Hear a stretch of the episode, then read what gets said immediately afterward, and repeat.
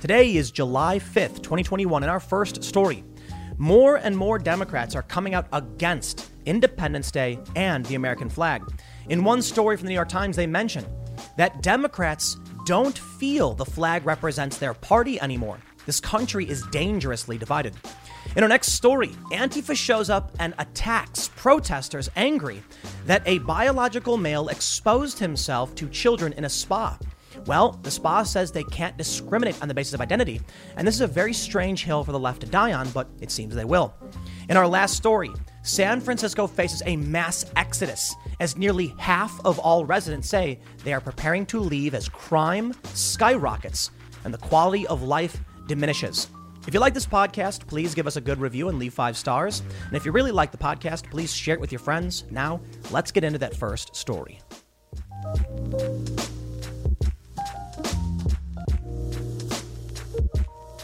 This story is actually one of the more difficult to report on because there are many people who consider themselves to be Democrats who like the 4th of July, who like the American flag, and won't believe the subject matter in this video. They'll simply see the thumbnail and say, that's not true. Democrats like the flag and like the 4th of July. And that's because the issue is there are different factions among Republican voters and Democrat voters, and among people who consider themselves to be supporters of the Democrats or the Republicans or outright politicians within these parties.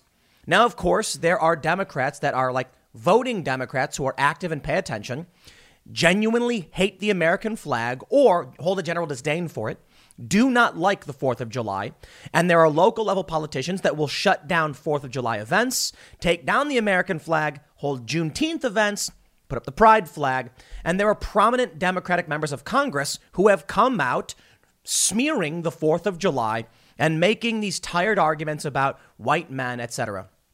Then, of course, you have the default liberals. Maybe people who passively watch the news online don't pay attention to the plethora of content that I produce and see a headline that says Democrats don't like the flag and they say Tim Pool is lying.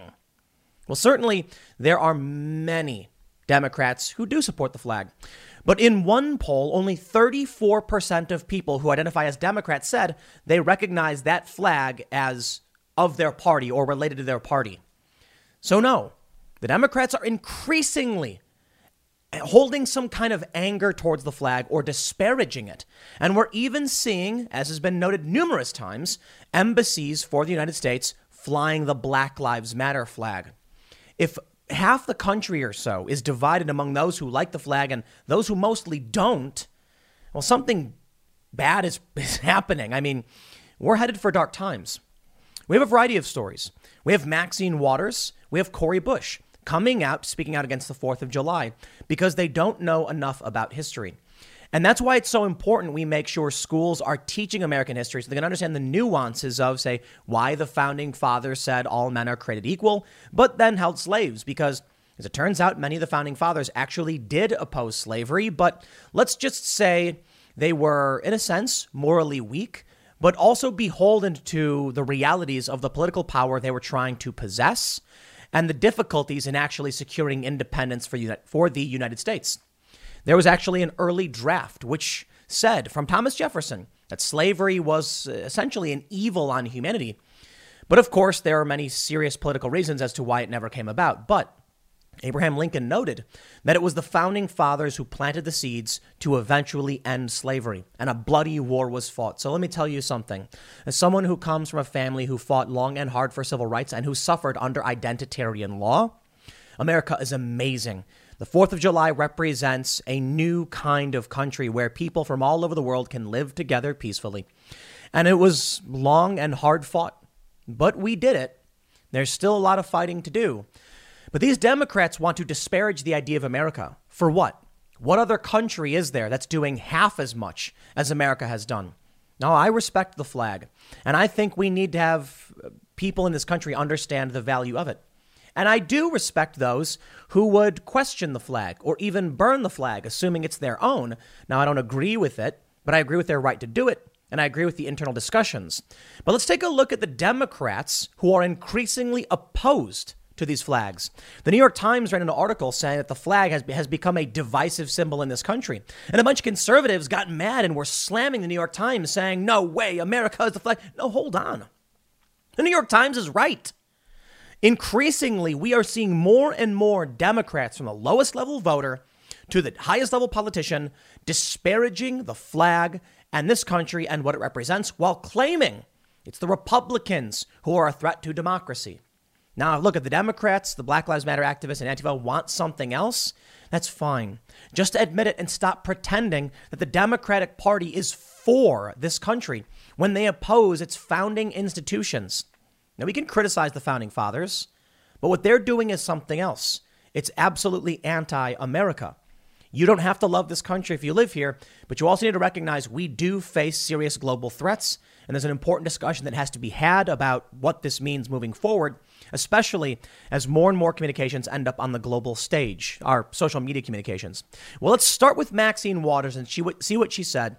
And then I want to talk to you about, yes, regular run of the mill Democrats who do not like the flag, or at least what it represents.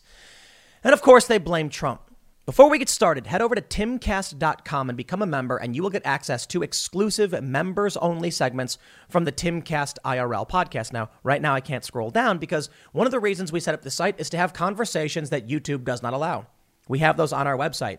You can actually go and check out these videos if you're a member, but we're going to be adding more and more content. So when you're a member, expect to get more value for your membership as time goes on because we're going to be building out culture. We're also producing articles. We're hiring journalists. We're going to do real boots on the ground journalism. We're going to hire people to go and cover these rallies, and that's with your support. But don't forget to like, share, and subscribe to this channel. But most importantly, share this video. I know it may be hard for a lot of people who view themselves as Democrats to accept this, but I think this information is important. They may not want to hear it, and many probably will reject even listening to any of the arguments, but I think it's very important that they do. So you can try to share this, ask them to watch it. They may be too biased to want to hear the fact that, yes, Democrats increasingly oppose the flag and, or, or I say more so the 4th of July, but the flag is in there. The New York Times said so, that these people, uh, these, these Democratic voters, do not recognize the flag as a symbol that represents them. And there are many prominent activists in the Democratic Party who are saying the same thing. The flag never, you know, meant anything to me. It never represented me, but it did. It always did. And then you had that Olympic uh, hammer thrower who refused to uh, pr- uh, give respect to the national anthem, saying it doesn't represent me, even though prior to this, a few years ago, she's seen holding up the American flag.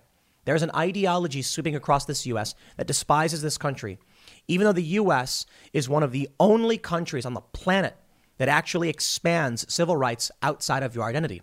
Of course, Europe does in many ways as well, but most of the world, the laws are based on race. That's horrifying. Here's the first story from the Daily Caller Only white men. Maxine Waters goes on anti American rant on July 4th. Uh, you can call it a rant, it was a tweet, but they say. In one tweet, Waters attacked the Declaration of Independence and questioned its words and meaning, saying, July 4th. And so the Declaration of Independence says all men are created equal. Equal to what? What men? Only white men? Isn't it something that they wrote? Isn't it something that they wrote this in 1776 when African Americans were enslaved, they weren't thinking about us then, but we're think, but we're thinking, uh, but we're thinking about us now. But we're thinking about us now. Waters also appeared to suggest America is a racist country. She mentioned voter reform laws, and she brought up the names of George Floyd, Breonna Taylor, Michael Brown, Sandra Bland, and Tamir Rice. She said, further, the, uh, the, the, Declaration of Independence says we hold these truths to be self evident, yet 17 states have enacted voter suppression laws. Supreme Court gutted Section 5 of the Voting Rights Act. George Floyd, Breonna Taylor, Michael Brown, Sandra Bland, Tamir Rice, need I say more? And there are certainly a lot of problems in this country. But I find it truly remarkable that you have these people who only focus on the, on the negatives as a way to disparage all of the progress and everything we've accomplished. The 1964 Civil Rights Act. My, my family, before this, uh, before, I'm sorry, not, even after this, it wasn't until 1967, Loving v. Virginia, that my family was actually safe to, to show their love. Interracial marriage was illegal. I know that.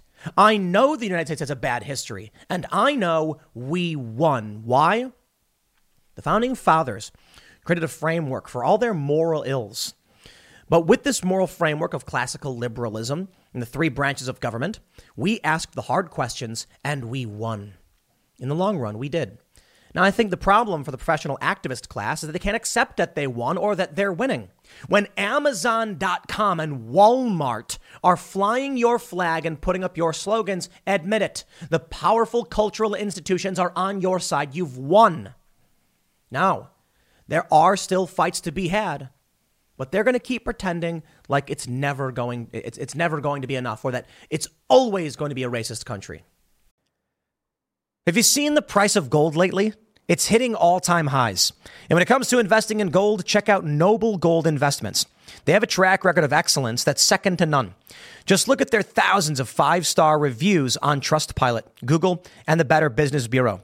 Customers rave about their knowledgeable staff, smooth investment process, and life changing results, which you can see for yourself online. That's the kind of reputation you can count on. But it's not just about the reviews. Noble Gold Investments truly care about their clients. They take the time to understand your unique needs and goals, and they give expert guidance every step of the way. That level of personalized service is rare in this industry. Look, when it comes to securing your financial future, you can't afford to take chances. Go with the gold company that has earned the trust of countless investors. Visit noblegoldinvestments.com slash Tim Pool today and discover why Noble Gold Investments is the only choice for smart, secure gold investments. Or call them at 877 646 5347. Again, that's 877 646 5347. They say Missouri Democratic Congresswoman Cori Bush also took to Twitter to echo Waters' sentiments about, the July, about July 4th being a racist holiday. Quote, when they say that the 4th of July is about American freedom, remember this the freedom they're referring to is for white people. This land is stolen land, and black people still aren't free. Some people spoke out about the anti-America sentiment in the tweets of the of U.S. Reps actor Dean Cain, Uh, uh, other tweets of the U.S. Reps. Actor Dean Cain called such tweets divisive and said they do nothing to help Americans. That's literally what he said. Support this person at your own peril, Cain tweeted. Dangerous, divisive rhetoric that does nothing to help the USA or its citizens. Now, of course, I can already hear people saying, Tim, this is but two Democratic politicians. Yeah, but come on, federal level members of Congress disparaging our own our, our own country. It's not well, look, I think criticism is fair to a certain degree, but this I think is missing tons of context. What did uh, July 4th mean? It meant a lot. And the men who, who signed the Declaration of, uh, of Independence were sacrificing everything, knowing they would likely lose the war. And with their names on these documents, when the war was over, everything, even their families, would be taken from them. One signer's wife was, take, was kidnapped by the British to be used in a prisoner exchange. Many lost their homes or had their homes occupied in certain cities. They knew what they were signing onto this. They were signing away everything they had by making this declaration under the belief that you need the consent of the governed. And an early draft included a, a, a passage from Thomas Jefferson complaining about slavery. Of course, you can call Thomas Jefferson a hypocrite. He had slaves.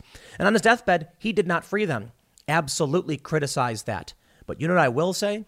For all his moral failings, he planted a seed, and we latched onto that to create one of the most tolerant countries in the existence of humanity.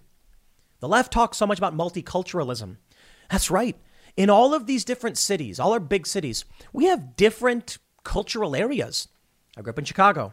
We have Chinatown. Okay, most people understand Chinatown. We also have Little Italy. We have Ukrainian Village. We have areas. We have Polish neighborhoods. The area I grew up in was mostly mixed, but it was a very much a Polish neighborhood. And all of these places, they get along just fine. It's not perfect. New York has weird drug dealer conflicts between Jewish uh, drug dealers and black drug dealers. No joke. It actually, I don't know where they're at now. I've left New York a long time ago. But certainly there are weird conflicts that happen. But for the most part, we all kind of get along because this country's great because the, the seeds planted by the founding fathers demanded a change. And this idea of classically uh, classical liberalism, I think, is amazing. The rights of the individual, the pursuit of happiness, and that's where we're at. But let's talk now about regular Democrats.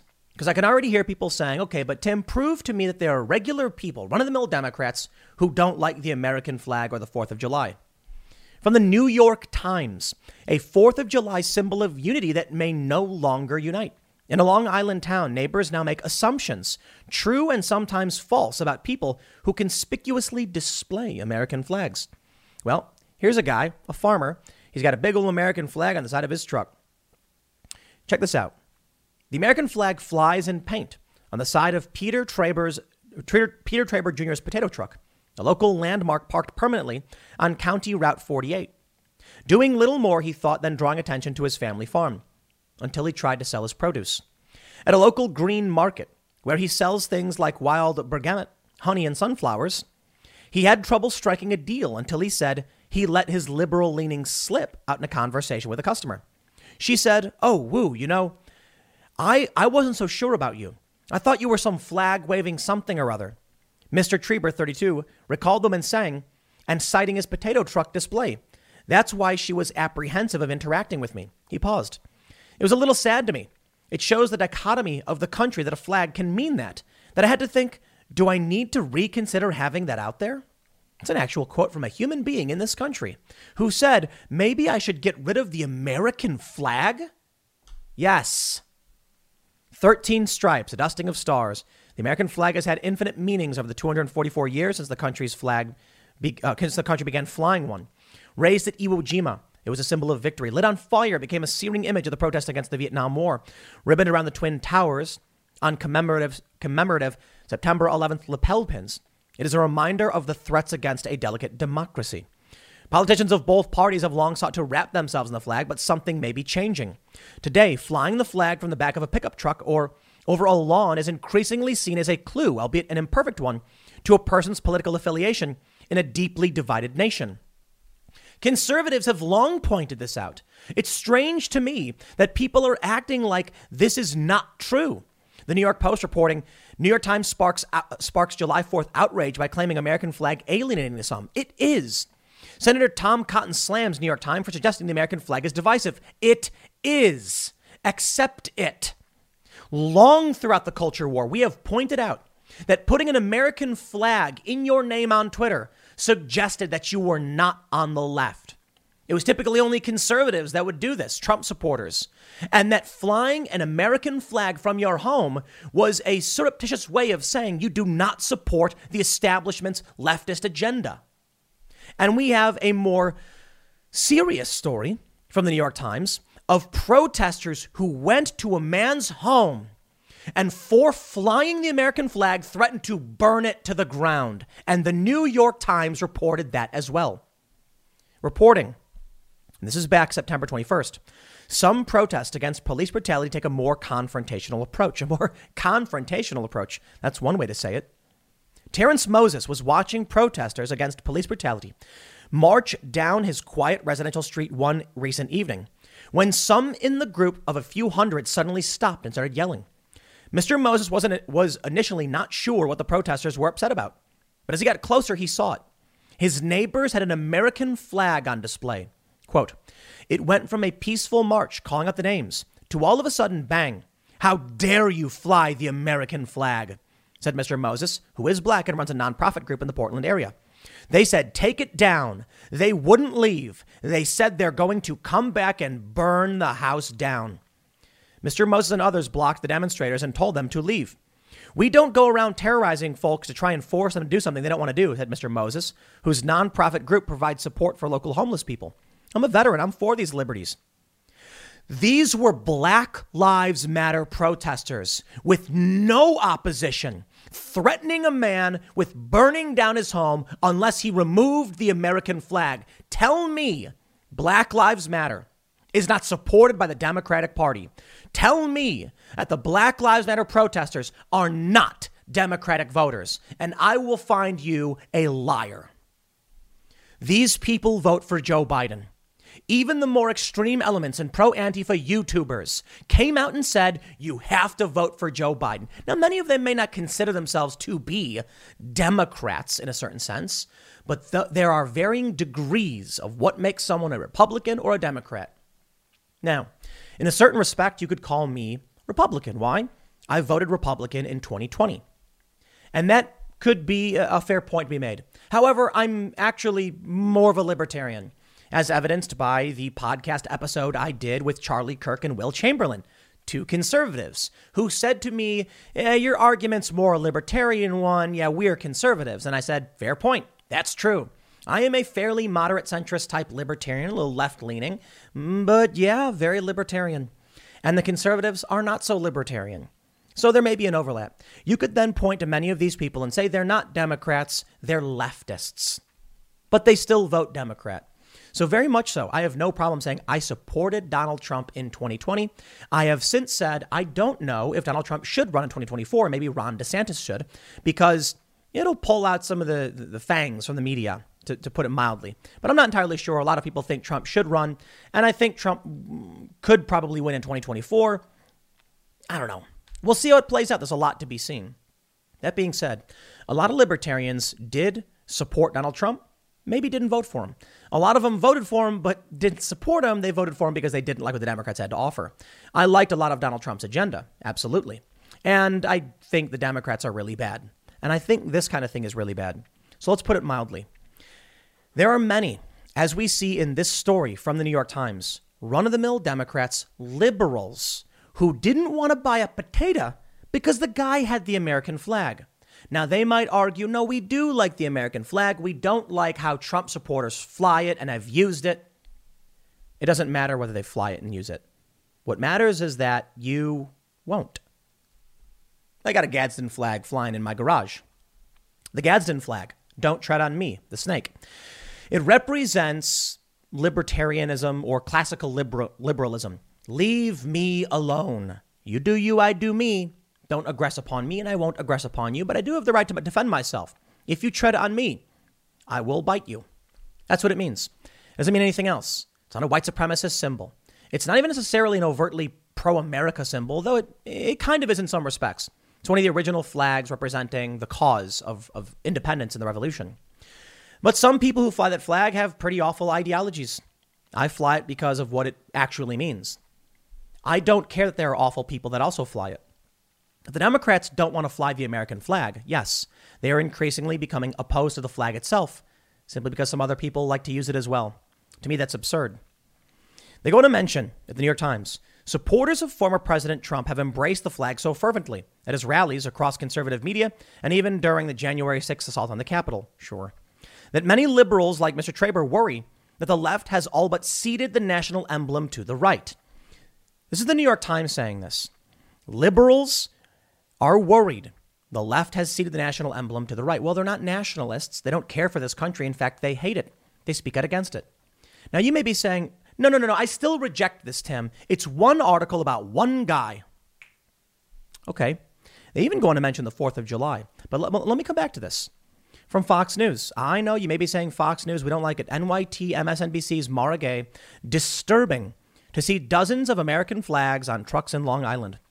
New York Times board member, there needs to be a conversation about whiteness. Maybe at this point, you're going to say to me, no, I reject this. If you are a Democrat and you are adamant that Democrats don't hate the flag, what do you say to all of these Democrats who are disturbed by, critical of, or outright disparage the American flag? What do you say of all the Black Lives Matter activists who burn the flag? Do you agree with, uh, what was her name, Gwen Berry, the Olympic athlete who said the anthem doesn't represent me? If you do, why stand by the flag? If you think this country was founded by bigots and racists and you defend these activists, well, they don't stand by the flag. Why would you? Just admit to yourself you don't like these things. It shouldn't be so hard. Let it go. The reality is, most people won't let it go because they don't want to accept it. But eventually, your kids will grow up in a country where they hate it they hate this country, and many are and do. And therein lies a very serious problem. Back in the New York Times, they say, what was once a unifying symbol, there is a star for each state, is now alienating the some. Um, uh, and it has made the celebration of the 4th of July of patriotic bunting and cakes with blueberries and strawberries arranged in Old Glory into another cleft in a country that seems no longer quite so indivisible under a flag threatening to fray. What's that? indivisible with liberty and justice for all. Yeah, we said it. We said it over and over again. And the left came out and said, You never really meaned it. You never really meant it. You were just saying that because you wanted people to believe in empowering themselves. Perhaps that's true. Perhaps we can say the same of many of the leftists today. They don't actually believe in opposing racism. In fact, they make the problem worse. When you look at the founding fathers, they didn't make the cause of uh, us being emboldened by the crown worse. They fought for independence and won that independence. But what of the founding fathers? What of them? Why, over at history.com, a very important lesson that must be taught to all of our children. Why Thomas Jefferson's anti slavery passage was removed from the Declaration of Independence. The founding fathers were fighting for freedom, just not for everyone. That's technically the truth. I mean, uh, it's the truth. They were fighting for freedom. Many of the founding fathers did want freedom for everyone, but they were far from perfect. Yeah, slavery is an evil on this planet. And we realized that thanks to the philosophical writings of even the founding fathers and the people who came before them. This is an awful thing. It didn't just exist, exist in the United States, it existed everywhere. And in fact, today, it still exists. And it is evil. Individuals have a right to be free and should not be held captive and forced into any. I mean, you can thank the Democrats, uh, Joe, uh, uh Joe Biden and Barack Obama, for what they did in Libya, which reignited the North African slave trade, which is horrifying. And, uh, you know, I don't know what I'll say about that, but let's take a look at what Thomas Jefferson had to say about it. History. dot, History.com says, with its soaring rhetoric about all men being created equal, the Declaration of Independence gave powerful voice to the values behind the American Revolution. Critics, however, saw a glaring contradiction. Many of the colonists who sought freedom from British tyranny themselves bought and sold human beings by underpinning America's nascent economy, nascent economy with the brutal institution of chattel slavery. They deprived roughly one fifth of the population of their own inalienable right to liberty. What isn't widely known, however, is that, the, is that founding father Thomas Jefferson, in an early version of the, de- of the Declaration, drafted a 168 word passage that condemned slavery as one of the many evils foisted upon the colonies by the British Crown. The passage was cut from the final wording. Now, many will tell you that the reason it was is because Thomas Jefferson knew that in order to secure independence, he needed as many colonies as possible to agree. And if he put that in the Declaration, Georgia and South Carolina would have said no. In fact, many of the southern states probably would have said no. And thus, it'd be over. And it's also true the founding fathers, many of them thought they wouldn't win anyway, but they needed as much support as possible. If it wasn't for the French intervention on behalf of the colonists, we probably would not have won independence. So it's unfortunate. For political reasons, slavery was allowed to persist. It would have been tremendous if in 1776 slavery was officially ended.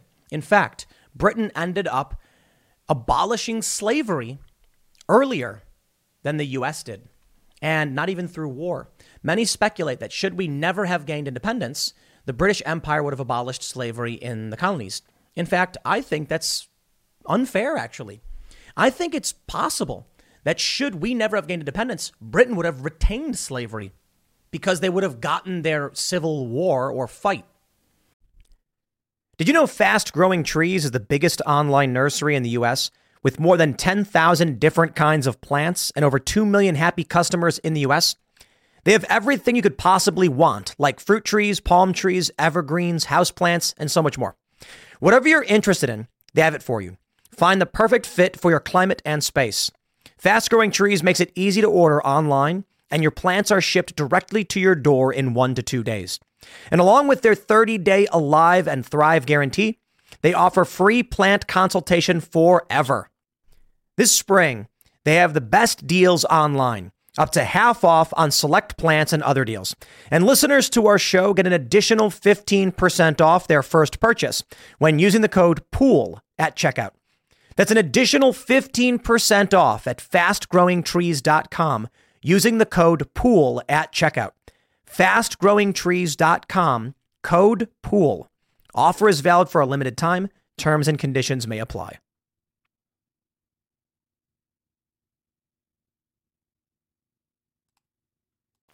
And we don't know for sure.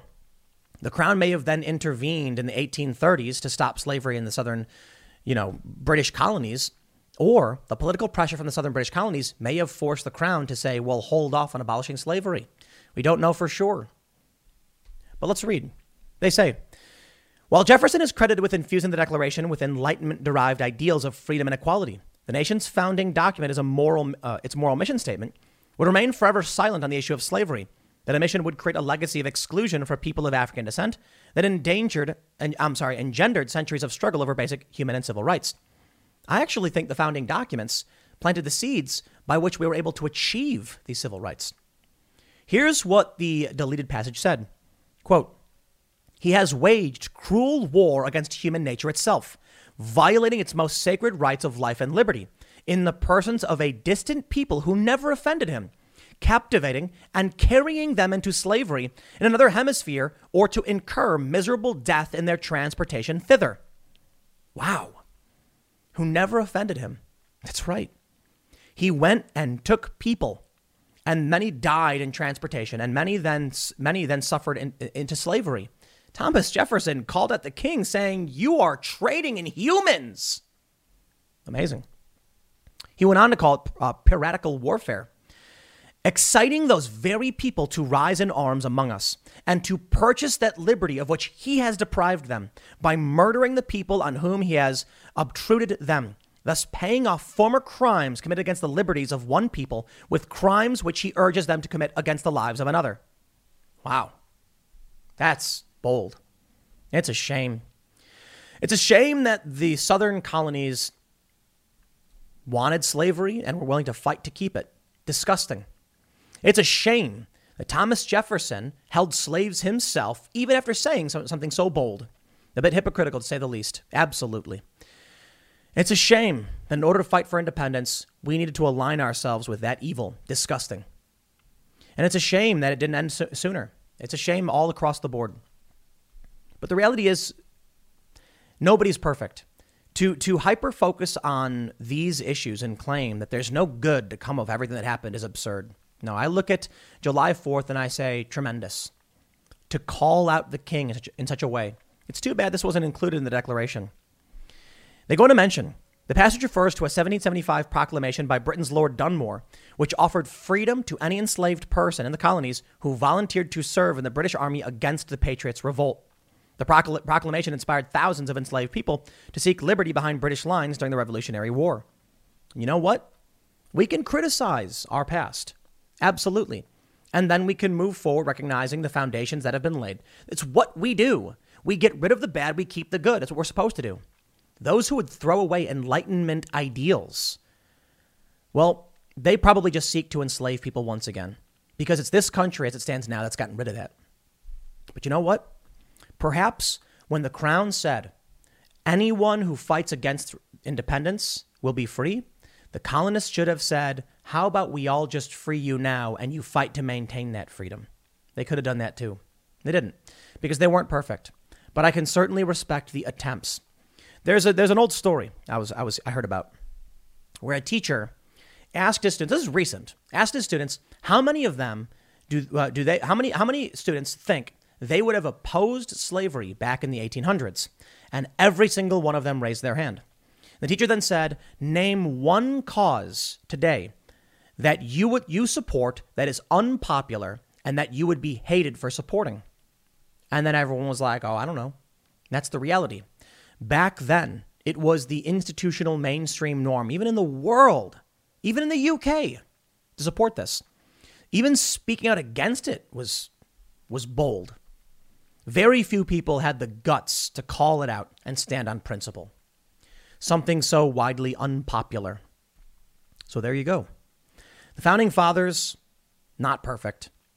Some of them did well, Many of them risked everything for independence, and from that, the seeds of liberty were planted. Now, I don't know what would have happened, right? The Slavery Abolition Act in the United Kingdom of 1834. They say in British history, Act of Parliament that abolished slavery in most British colonies, freeing more than 800,000 enslaved Africans in the Caribbean and South Africa, as well as a n- small number in Canada. It received royal assent on August 28, 1833, and took effect on August 1st, 1834. It may have very well been that should we not have gained independence, freedom would have come to the colonies for those enslaved much, much sooner. I think it's a fair point. But I don't think it argues against the seeds of liberty, the founding documents, and the fact that we are a much safer and freer place than the UK is right now. People in the UK have no free speech. They have no right to defend themselves. And, the, and, and because of the things the Crown did, the founding fathers made a Bill of Rights that I am eternally grateful for. The Fourth Amendment, amazing. The Fifth Amendment, even better. The first, second, excellent. The third, we don't really care about the third, but it is pretty good to not have soldiers using our houses, I guess. But the right to speak up.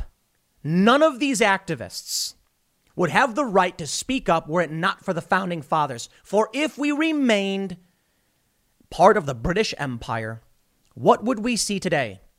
Canada? Oh, I know. The left says, but Canada's great. They have universal health care. And activists aren't allowed to speak out. They pretend like they are, but they're not. They'll arrest you. They'll lock you up. They do it in the UK. They did it to Count Dankula over a stupid joke. Comedian in the UK tells a joke. They lock him up. George Carlin, the seven words you can't say on TV, got arrested for it. Where was the free speech then? Well, ultimately, he won. Thank you, Bill of Rights.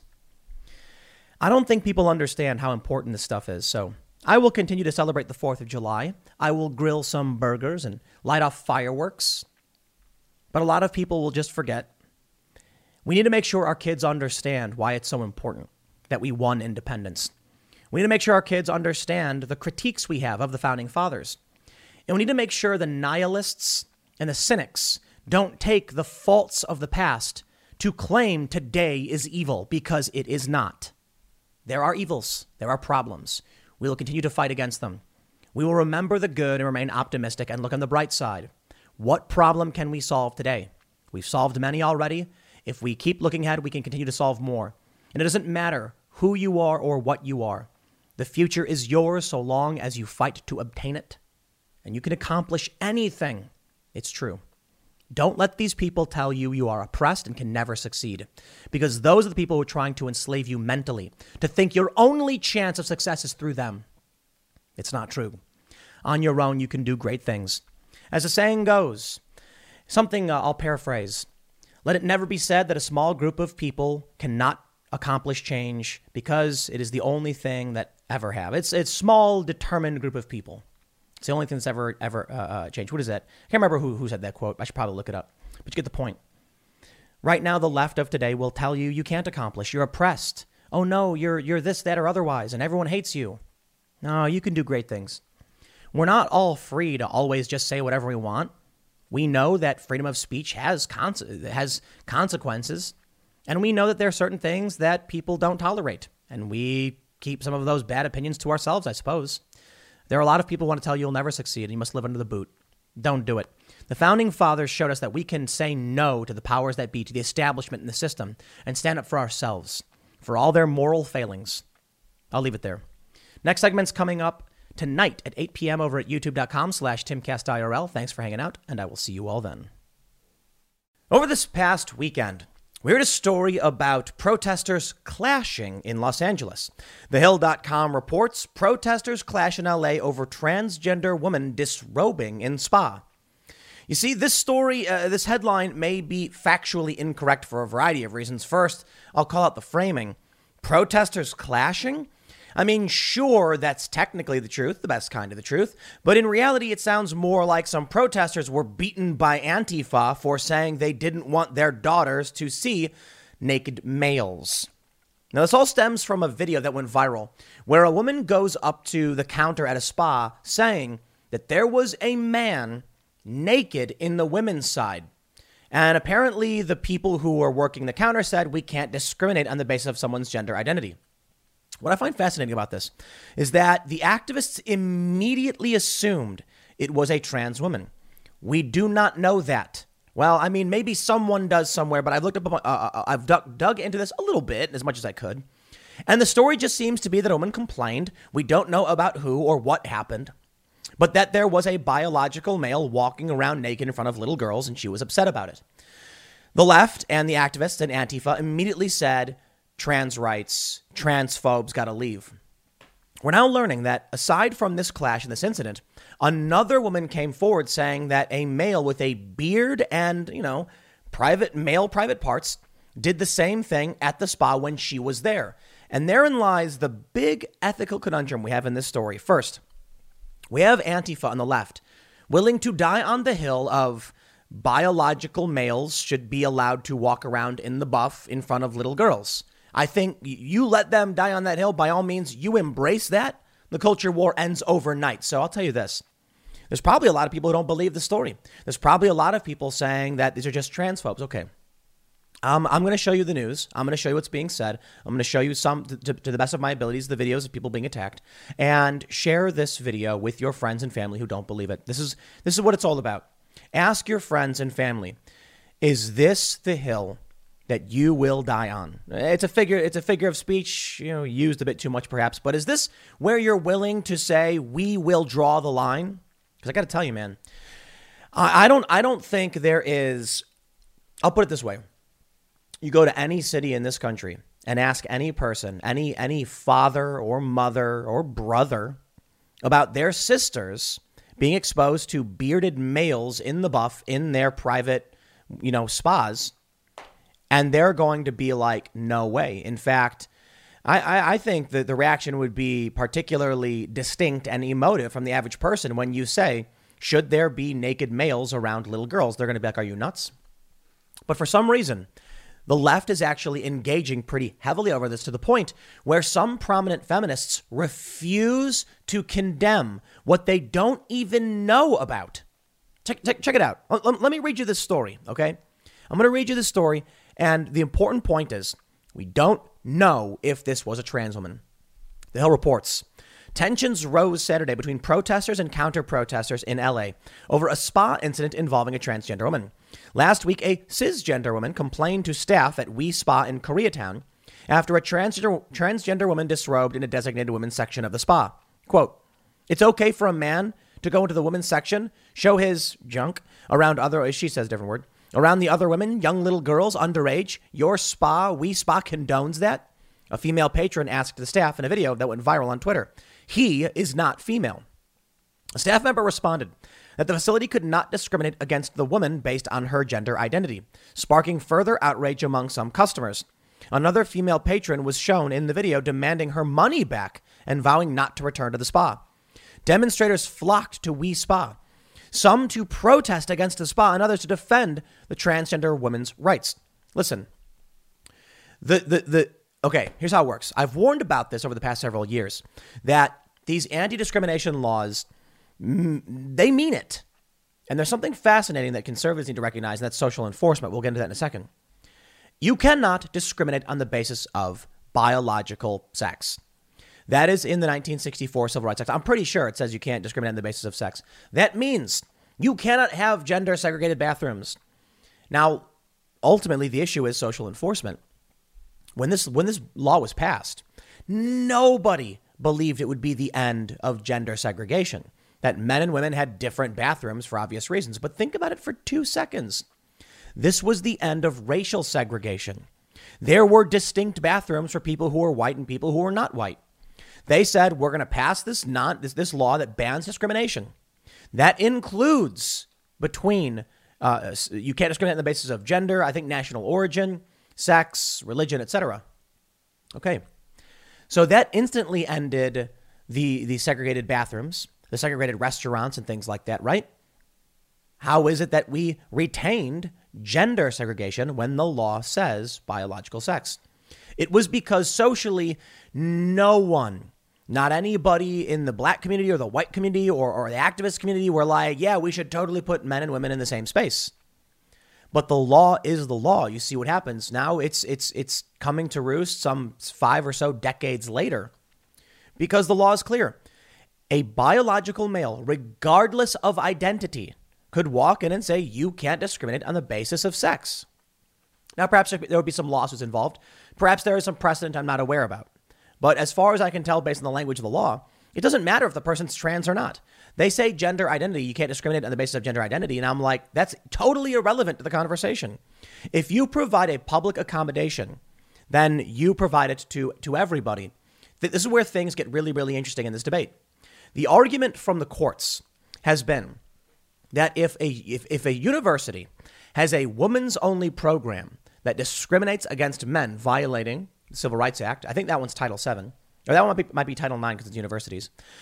It's fine so long as they offer up an equal for uh, equal program for the men.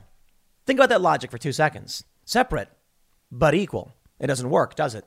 Back in the day, that was the argument about racial segregation, and we said that was wrong. I mean, I personally think racial segregation is wrong. However, I think there are very distinct differences between men and women that women probably want safe spaces or biological females want safe spaces, but you, you see where this legal argument brings us. If you cannot have two distinct spaces for different races, then the argument that it so, so the is basically as long as everyone gets access to a bathroom, it's it's fair. Well, they said no, that's not true. Everyone should be able to use the same facilities. Now we're having that argument over biological sex. It is the exact same argument and following the exact same law. But there are differences here. The issue is, in my opinion, anti discrimination laws need to be specific based on the characteristics by which we are, we are weighing the law.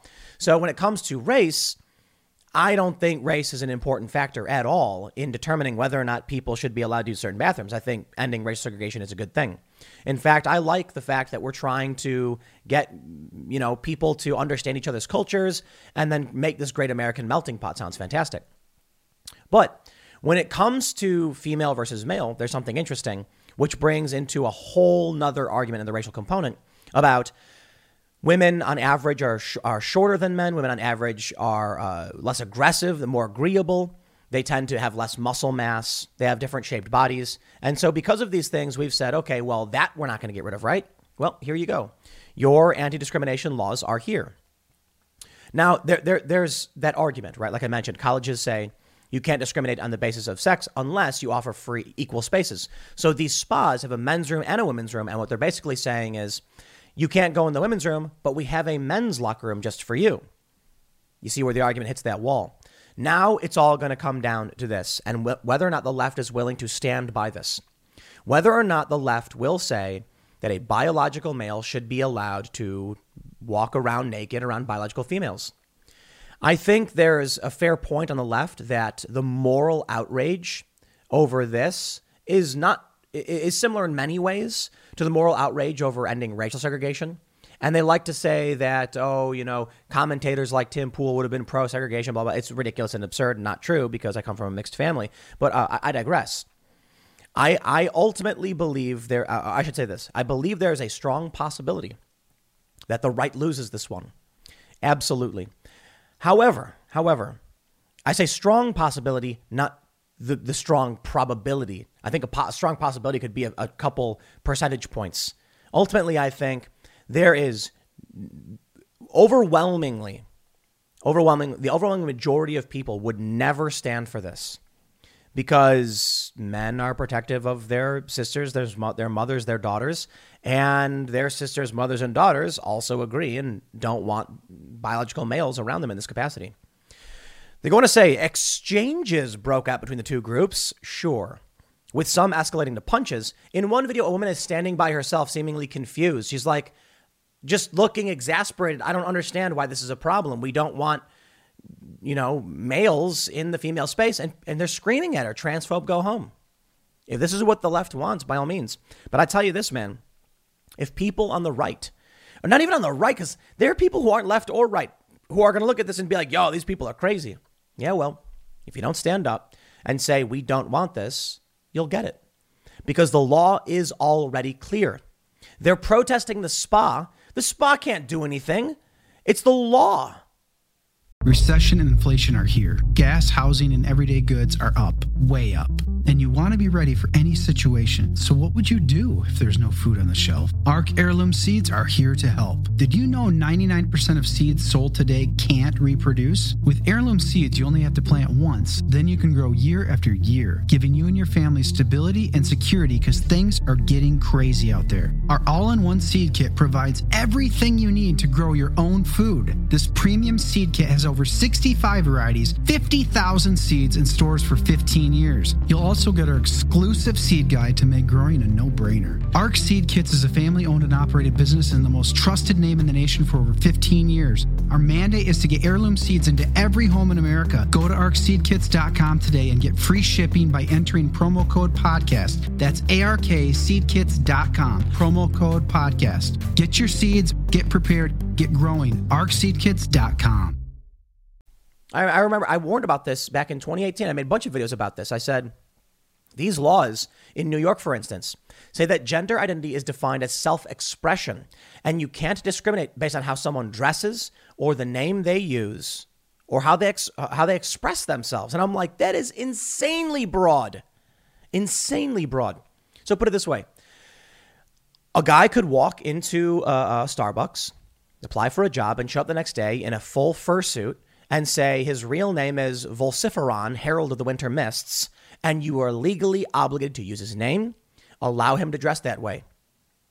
Now, as I mentioned before, I talked to a lawyer about this. I've called human rights lawyers investigating this story, and I said, what would happen if someone said their gender identity was uh, um, Mystical Fox and their name was Volciferon, Herald of the Winter Mists, and they applied for a job and got it, but then were later told they couldn't dress that way? The lawyer said it wouldn't pass the laugh test. Okay.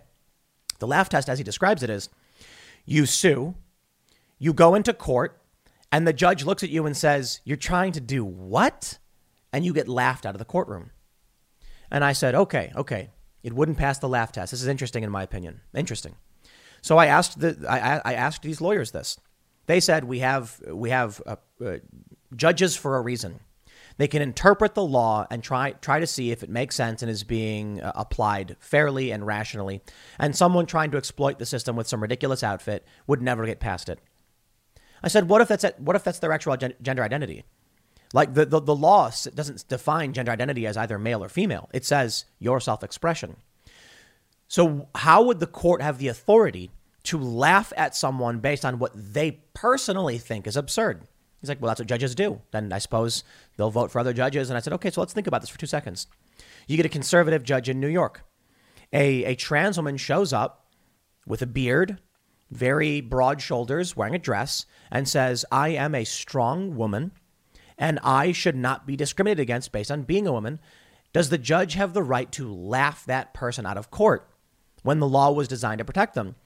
And it was a, a more than one lawyer who said, well, in that, that, that instance, it's, it's different. It's different. It's different? If the judge finds something to be absurd, what gives the judge the right to decide what is or isn't absurd? Well, that's what judges do. They judge. I said, okay. So it, it, it stands to reason that the real issue is social enforcement, not the law. The law isn't relevant here. It is a little bit, but think about it. Someone could have made the argument that you can't discriminate on the basis of sex and they have a right to use these bathrooms. Oh, but they say, but we provide equal access to men in, in the same public accommodation. And then you say, yeah, and you provided same access to black people that you provided to white people, but that was deemed unconstitutional. What's the difference here if the law says X in both regards? Like, how do you how do you say that Civil Rights Act protects against this discrimination, and so we're not going to allow segregation? It also protects against this uh, discrimination, but we're not going to end segregation in terms of biological sex. Ultimately, the cows come home, right? And here we are. And it seems reasonable that the end result of this will either be a revolt among regular people who don't want to stand for this, or people unwilling to stand up because Antifa will beat them. And, well, there you go.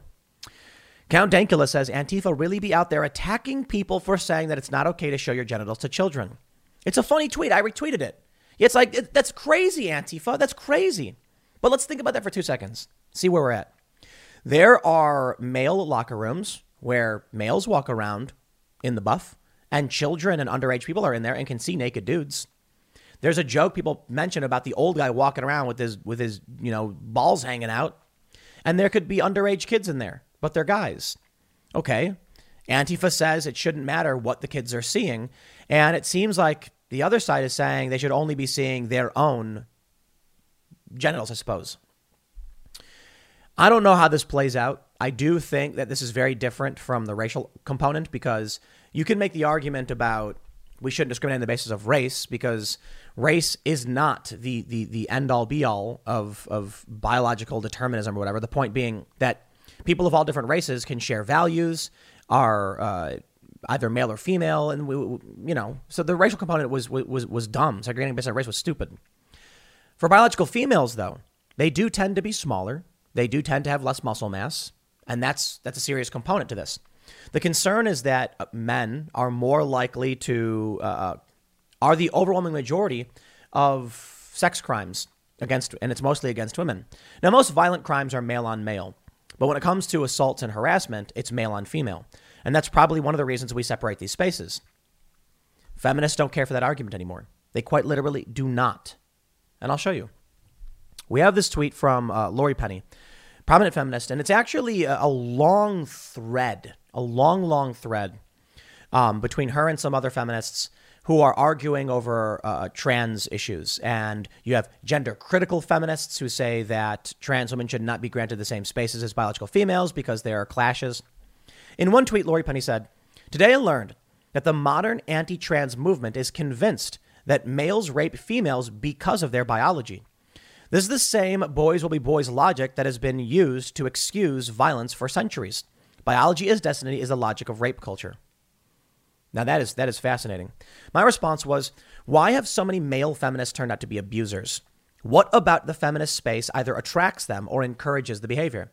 If Laurie Penny does believe that biology doesn't play a role in this at all, then what about the feminist space is attracting the, the, the abusers or encouraging abusive behavior because it's certainly not their biology, right? Something feminists, something the feminists do is making the male feminists abusers, and it's not biology. Therefore, it's a social construct of some sort. They're attracting it, no idea. Well, there's a, there's a simple reason. I mean, there's a simple explanation. Males are different from females. Males have different hormones than females. Males have different uh, biological driving factors. I guess you can call that biological determinism, but I mean, it's just true. It's not absolute. Some males tend to be weaker than some females.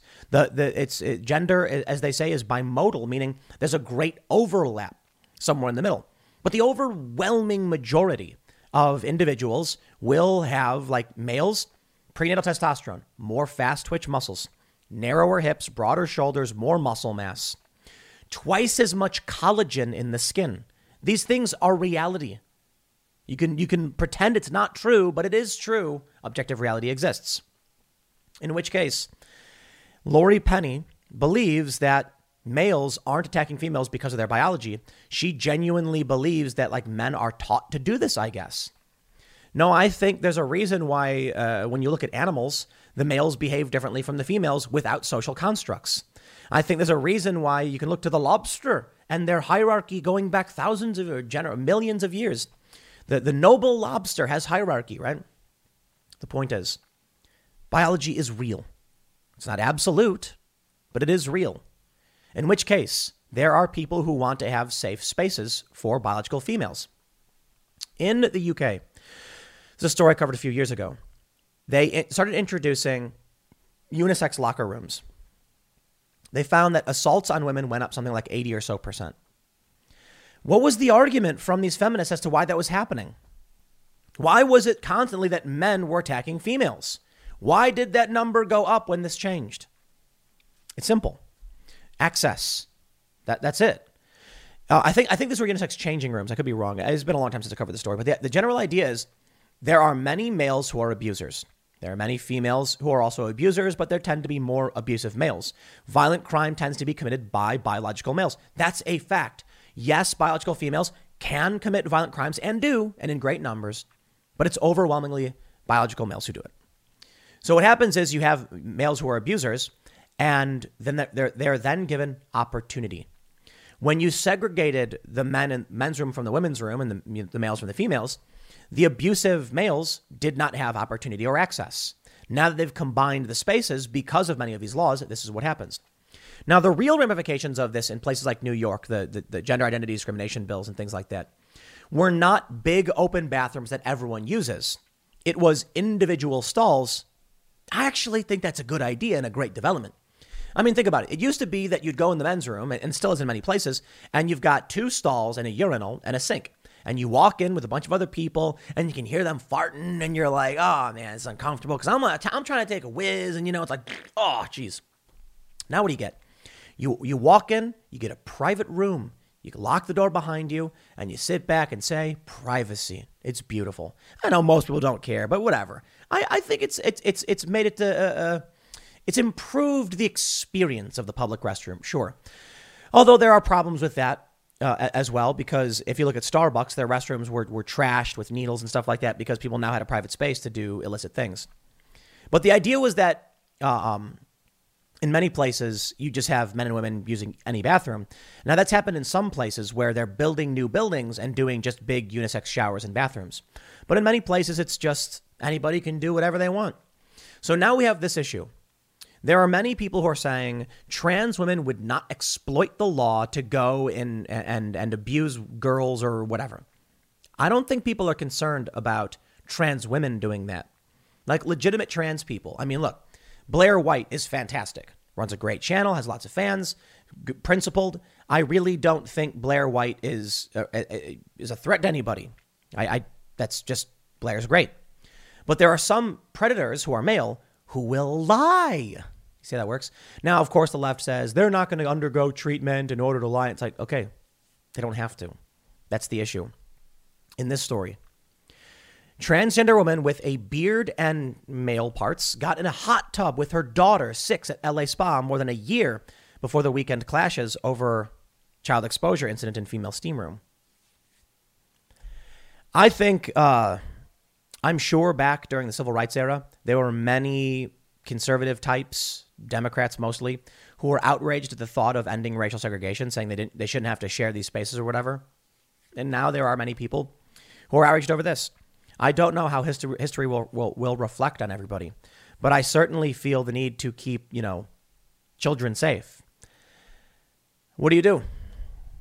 Well, you can protest, I suppose. You can speak up. You can share videos like this and ask people if they're really okay with that. And as we saw in the video, it seems like the answer is they are.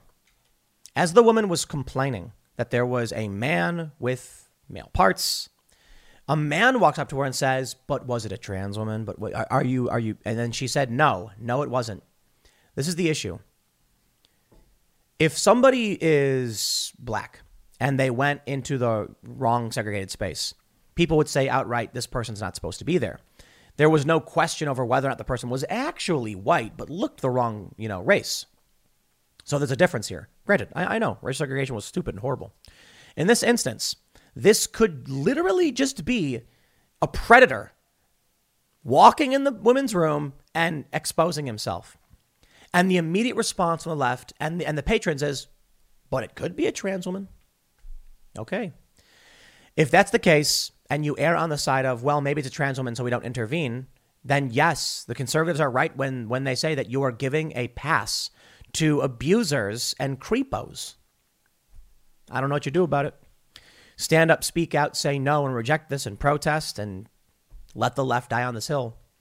But I'll tell you this you might be shocked by this. But if you don't stand up and speak out, the left will, will keep getting their way. I mean, listen, it's already the law. You've lost that part of this. So to the people who say, I can't speak up, I'm scared of losing my job. Okay, I love it when you're like, I have kids. I can't speak up. I'll lose my job. I get it.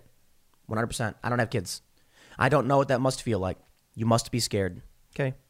Let me know how you feel when your daughter is, you know, in her school locker room and, you know, 40 year old male walks in and let me know how you feel about that future for your child.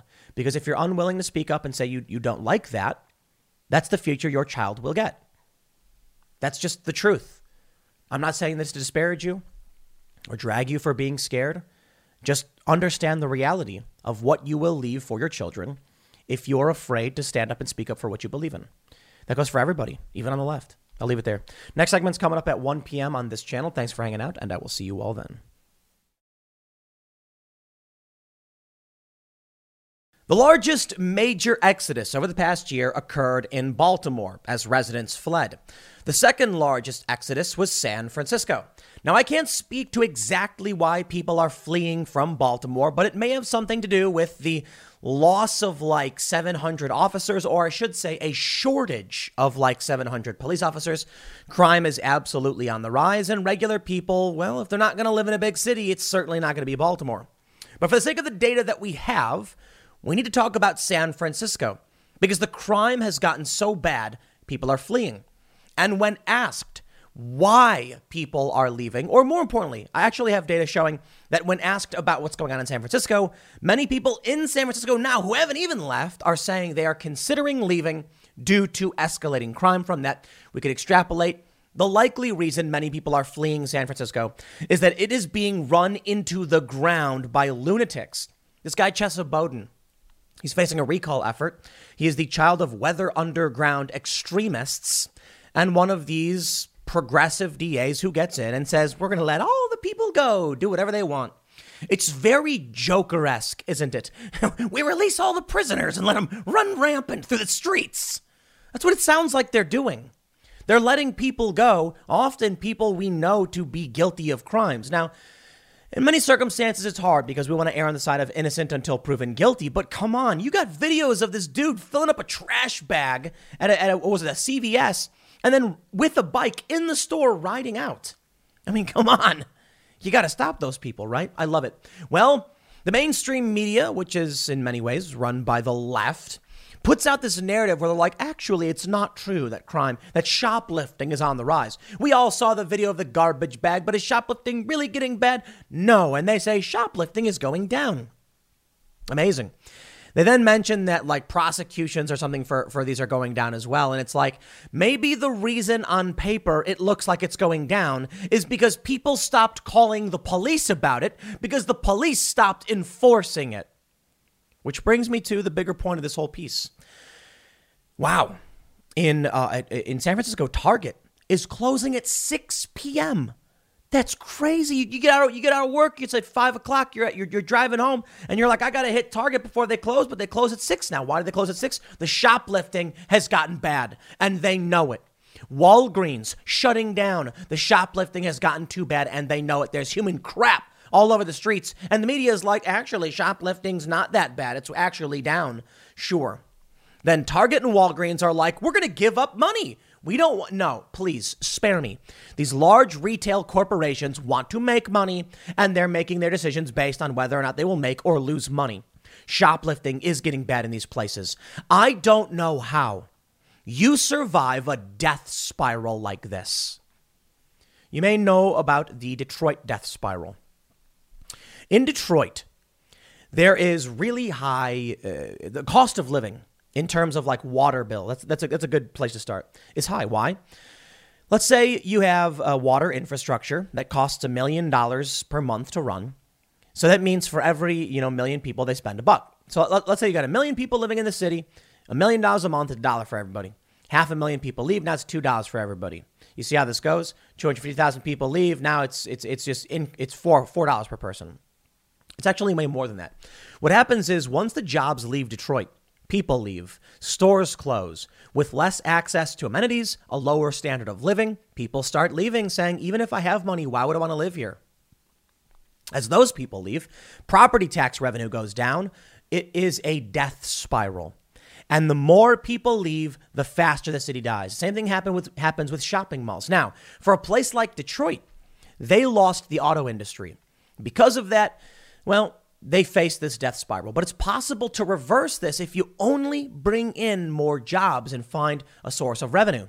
The problem for San Francisco is the death spiral is caused by ideological extremists who are like, we got people taking dumps in the street instead of actually citing them or solving the problem in some action through some actual discussion or dialogue with the city. We're going to create the poop patrol to go around just hosing it off the streets. So the problem never gets solved. They shuffle it into the street and then probably into the ocean, into the bay, maybe. They don't solve the problems. They keep electing more of the same lunatics who keep running this, this, who keep just crashing the city worse and worse into the ground. From KPIX CBS SF Bay, Poll San Francisco residents consider relocating as crime worsens, quality of life in decline. This is an extreme death spiral for one of the most prominent cities. I'll tell you this property values will tank, investments will burn up, and the power of Silicon Valley will be dispersed, which not necessarily a bad thing. Let the oligarchs run their city into the mud. CBS says as San Francisco, tries to bounce back from the devastating impact of COVID 19, crime and homelessness now rank among the highest levels of concerns among local residents, many who are contemplating relocating, according to a new poll. Well, as we've already seen, the second largest exodus in the country over the past year was from San Francisco. The poll was released by the SF Chamber of Commerce and based on feedback from more than 500 residents who are registered to vote. It found that more than 40% say they plan to move out of the city in the next few years. 40% of San Francisco residents polled. Okay, we're extrapolating data here. That's how these surveys work. But they said of registered voters. How many people aren't even registered to vote? Half? A little bit less? Could this number be way higher? Lindsay Stevens just finished moving out the, over the weekend. Quote, There's nothing worse than seeing such a beautiful place in such disarray. And I really thought I was going to be sad when the movers loaded up the last container on Saturday, and I've never been more relieved.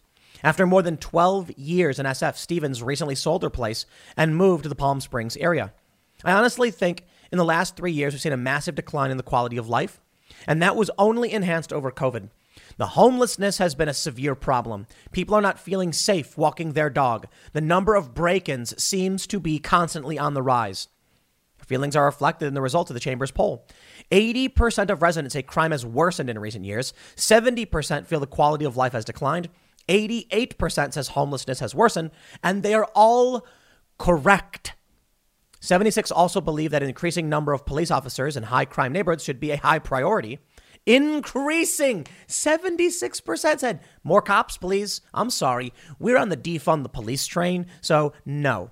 You voted in Chesa Boudin. You get what you deserve. You get what you asked for. Now, let me just tell you something.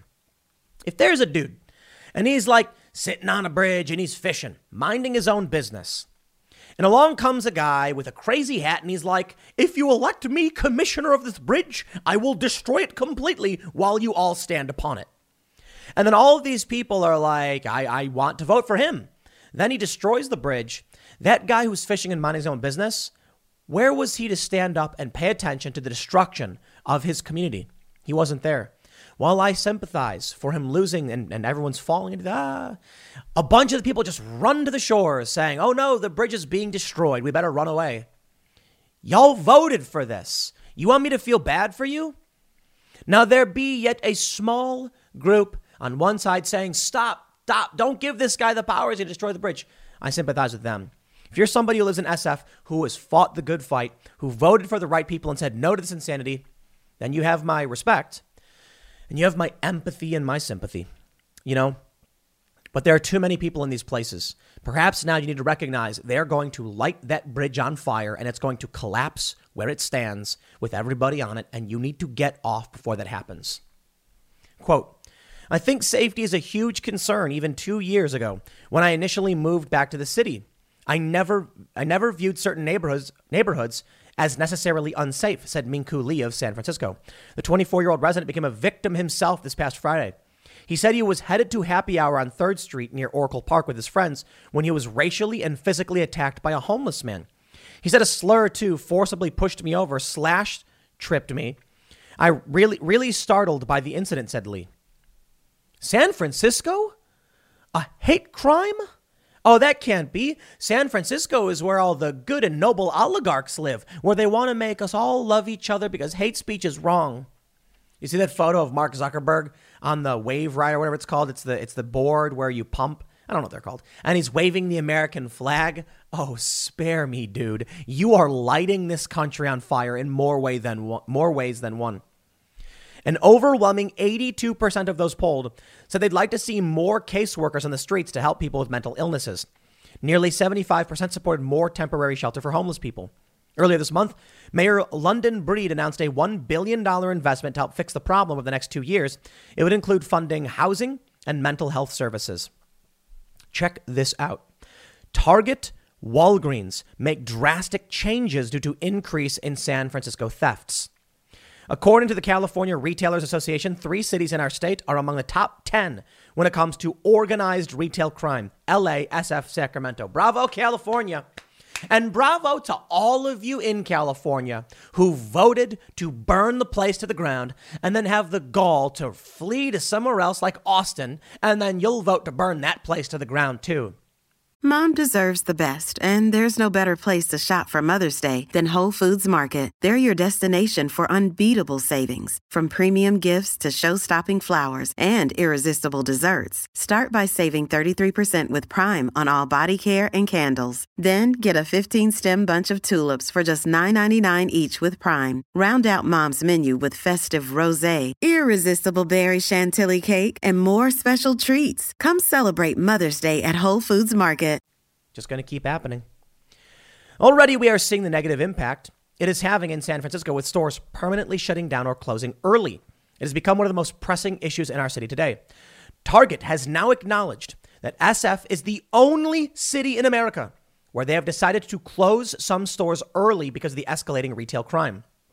For more than a month, we've been experiencing a significant and alarming rise in theft and security incidents at our San Francisco stores, similar to reports from other retailers in the area. Target is the only store in San Francisco to make changes because of the continuous shoplifting. After 10 p.m., the 7 Eleven on Drumm Street in the financial district uh, only does business through a metal door. But first, you have to ring the bell to let them know you're outside.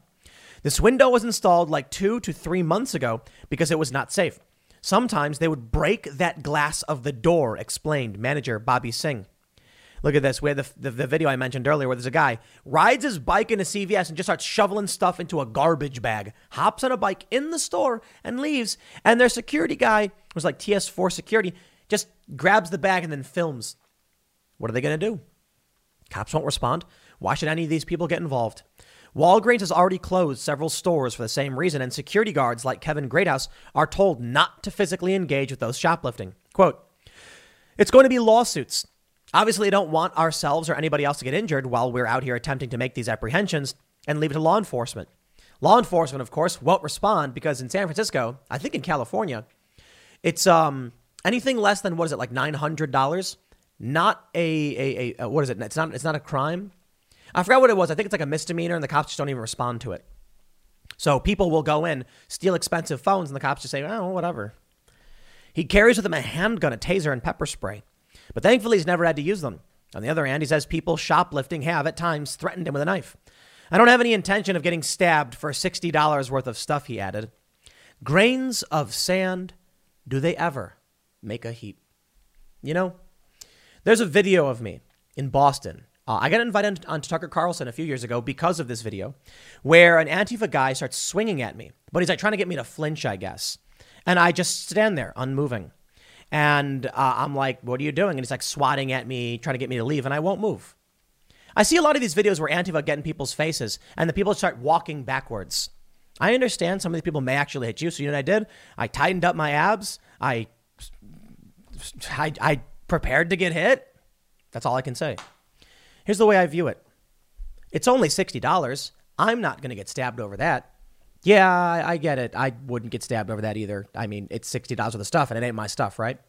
Think about what happens though. Eventually, the dam breaks. There may be a point in time where someone trying to steal something would get beaten. I'm not advocating for that. I'm saying, yeah, that would happen. They'd grab you, they'd throw you down, and they'd beat you. In fact, in Chicago, when I was growing up, they still would. They would grab you and they would just beat you up. I mean, that's Chicago, I guess. Think about what happens if you're a shoplifter and you're like, if I get caught, I get shot. Not going to do it. Think about what happens if you live in West Virginia and you decide to break into someone's home. People in West Virginia love their guns. So you are very likely to die. Now, death isn't a deterrent for some people, especially those who are desperate. But in many places like New Jersey or San Francisco or whatever, they say there's a lot of break ins. Well, you're not legally allowed to defend your home. So why would you? You can't. So they know they can break into whatever they want. When it comes to these shoplifting incidents, it is that there are they, they have set the standard because no one is willing to risk their neck for anybody else, especially for, for $60 worth of stuff. The criminals know I can just take whatever I want, man. Doesn't matter. They're not going to intervene for any amount of money. There you go. People can't defend themselves. People can't use physical force to restrain someone stealing from their stores. So people won't. And the criminals will do whatever they want. Let this be a lesson to the gun control people. Why is this man in the CVS stealing everything? Doesn't he know that crime is illegal? Yeah, wonderful. So you tell people that if they intervene, they could be civilly liable. They won't. You tell the criminals, you're a criminal anyway. What do you care if you get sued or arrested? You're taking that risk. There you go. Regular people refuse to intervene. Security guards refuse to intervene. Everyone over time slowly realizes that no one will intervene and you can do whatever you want. The New York Times had an article, it was hilarious, where this, this columnist moves to SF and he noticed when he was in the store buying stuff, people would walk in and just take stuff and walk out. And he was like, is, is that normal? Like, is paying optional? And the cashier shrugs. Oh. Why would anyone pay? Eventually get to the point where here's what happens. A regular Joe walks in and he's like, I would like to buy this bottle of unsweetened iced tea. It's delicious. And then he sees everyone else just taking stuff. And then he thinks to himself, why am I the sucker? Why am I the sucker paying for this when no one else has to? And he goes, whatever. And he walks out with it. And then no one does anything. And once the regular person just doesn't care anymore, why would anyone else? It's interesting because LA operates on the honor system for their trains, or at least when I lived there. The turnstiles, you just walk right through them. You don't. You only need a ticket if the cops show up. So a lot of people, there, there, there's a few things. Poor people won't buy their ticket, and then eventually they'll get out of the train, and the cops will be there asking to see people's tickets. And if they don't have one, they get a physical a citation. But I, I know a bunch of people who would say in, in California, or I should say, I, I've talked to people in California a long time ago, who would say things like, if you have one of the tap cards where you tap it and it charges you, you, you just walk you just walk past. And the cops might be like, "Where's your ticket?" And you can be like, "Oh, here's my tap card." And then if you tap it, you and, and, and it doesn't show that you used it, you can be like, "I don't know, must be an error." So what happens is, people will fill up their tap card with like thirty bucks, and you're supposed to tap the thing and then walk through, but you can walk through without doing that. It then records that you did pay, right? People would just get out. They would see that there's like 50 bucks on it and they'd be like, it must have not tapped or read when I walked through. And the cops will be like, yeah, he's got money. It's fine. People eventually just abuse the honor system. And they say, I don't care. A lot of people don't. But uh, it's like a grand experiment they're doing in, in California, and it seems to not be working out all that well. Letting people do whatever they want and just lie, cheat, steal, and loot stores will eventually result in people just saying that's the acceptable, that's the norm. Then why will these stores operate? And thus bringeth the, de- the death spiral. Here's what happens in SF you get some lunatic like Chesa Boudin facing a recall effort in San Francisco. They say the first effort was organized, you know, uh, March 4th. Recall organizers have until August 11th to submit at least 51,000 signatures. They say a second recall effort was started on April 28th by another group. They have until October 25th. So we'll see what happens. You get lunatics like this who are ideologically driven. They let criminals go. They stop prosecuting certain crimes. They defend the left. They defend the extremists. And then people start looting stores. No one can stop them. The stores eventually start shutting down. Now people who live in SF say, I need to go get a prescription or I need to go to the store. Oh, the store's closed. What if you work until 5:30? I mean, it's not unusual. Say you're 9 to 5. You're out the door a little bit after 5. You make it home, it's 5:30 and you're like, "Can I make it to Target?" No, they're closing at 6. So what do you do? Take off work? Okay, now you tell your boss, in order for me to get to Target, I gotta go. I gotta go to Walgreens for my, for my prescriptions, and I gotta go to Target to pick up, you know, whatever, some juice to take my medicine, or I need to get food, and to go grocery shopping. And now they say, do it on your day off, and you say, I can't. They've shut down all the stores around me, and they're only open until six now, so I need to go now. It's just gonna create pressure. It's not absolute. Some people say, fine, I'll go on my day off, I guess. But it'll create pressure where it's more and more of an inconvenience. I was reading one story about an elderly man who needed medicine and he had to walk now several miles or a couple miles to go to the Walgreens because the one by him shut down due to shoplifting. The inconvenience becomes severe. The store is shut down. The amenities are gone. So not, now you don't got a cafe anymore. You don't got a Walgreens because the Walgreens stops. Now less people come to the area. So the Starbucks revenue drops because less people are just coming to the area. You might be like, I'm going to Target. Oh, there's a Starbucks across the street. So they lose money. Eventually, Starbucks says there's no point in being here, so they shut down. Now you're in a neighborhood with no businesses, and you're like, I don't want to live here. Too bad. Now the property value tanks. Now nobody wants to live there at all. And that's what we're seeing. You see how massive that, that, that, that number was in the poll? What are we talking about? 40%? 40% said they plan to move out of the city in the next few years. If that's true, we're talking millions of people fleeing SF. If they leave, tax revenue will plummet. The city's death spiral will become much, much more severe. And where do these people go? Austin, Colorado.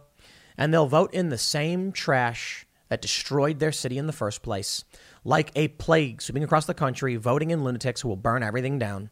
And they'll justify why Chesa Boudin is the right person for the job. You destroyed the city. It was your vote. And now you want to bring that somewhere else? I'll tell you this. If you want to get out of these cities, just when in Rome, that's what you do. You move to Austin. Austin's pretty liberal. You move to Texas, you say, "Okay, Texas, you do your thing because you got you got it going well here." They don't get it. They vote for these grifter uh, sycophant psychopaths who will say whatever and do whatever it takes.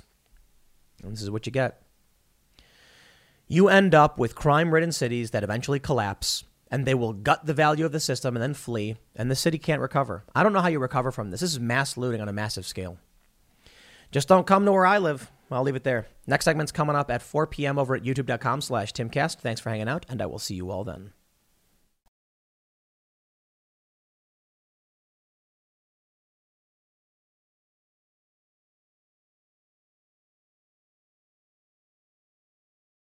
Hello, it is Ryan, and I was on a flight the other day playing one of my favorite social spin slot games on chumbacasino.com. I looked over the person sitting next to me, and you know what they were doing? They were also playing Chumba Casino. Coincidence? I think not. Everybody's loving having fun with it. Chumba Casino is home to hundreds of casino style games that you can play for free anytime, anywhere, even at 30,000 feet. So sign up now at chumbacasino.com to claim your free welcome bonus. That's chumbacasino.com and live the Chumba life. No purchase necessary. Group. Void were prohibited by law. See terms and conditions. 18 plus.